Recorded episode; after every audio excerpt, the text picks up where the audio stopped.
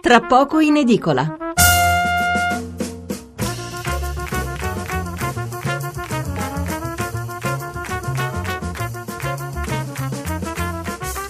Buonasera da Stefano Mensurati e benvenuti all'ascolto di Tra poco in edicola, la rassegna stampa notturna di Radio 1. 800 055 101 il numero verde per intervenire in diretta, 335 699 2949 il numero per inviarci un sms. Venerdì 7 aprile, apertura obbligata per i grandi giornali sulla Siria, eh, sulla minaccia di Trump di intervenire militarmente per punire il bombardamento con le armi chimiche. In secondo piano la politica, con Renzi che adesso rassicura sulla tenuta del governo e Alfano invece che espelle il neoeletto Torrisi che non si è voluto dimettere da presidente della Commissione Affari Costituzionali. Ampio spazio anche al patteggiamento a Strasburgo dell'Italia che risarcirà sei vittime dei pestaggi del G8 di Genova e poi molti titoli anche sulla sentenza del TAR in favore del blocco del gasdotto in Puglia. La telenovela insomma prosegue. Molti giornali danno anche una buona notizia dell'acquisizione da parte della Fincantieri della STX, eh, il colosso francese della cantieristica navale che adesso passa sotto il nostro controllo. Poco altro da segnalare, allora veniamo alla nostra scaletta, due gli argomenti che approfondiremo stasera. Tra poco avremo con noi la virologa Ilaria Capua che in un libro appena pubblicato ha raccontato l'accanimento giudiziario e soprattutto mediatico di cui è stata vittima, una scienziata di fama internazionale dipinta come una trafficante di virus.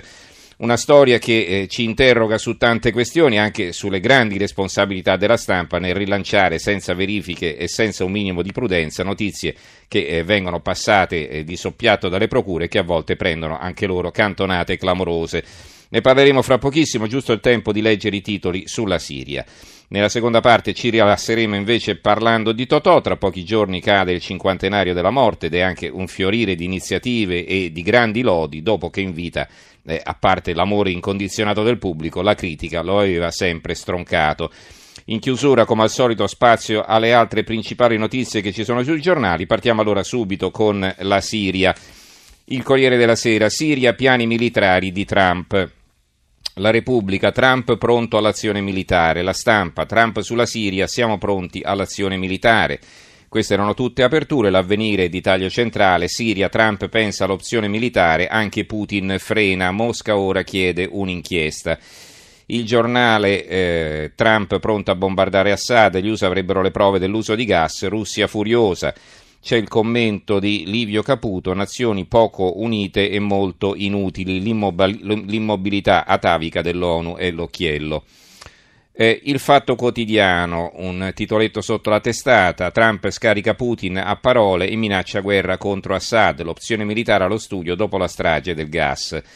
L'unità, qui di nuovo l'apertura, e l'ONU sta a guardare, veti e interessi paralizzano le Nazioni Unite rinnegando la missione originaria e nell'immobilità Trump pensa all'azione militare, servizi alle pagine 2 e 3 e anche l'apertura dell'osservatore romano, anzi loro in realtà aprono sull'incontro tra Trump e Xi Jinping, il leader cinese, faccia a faccia.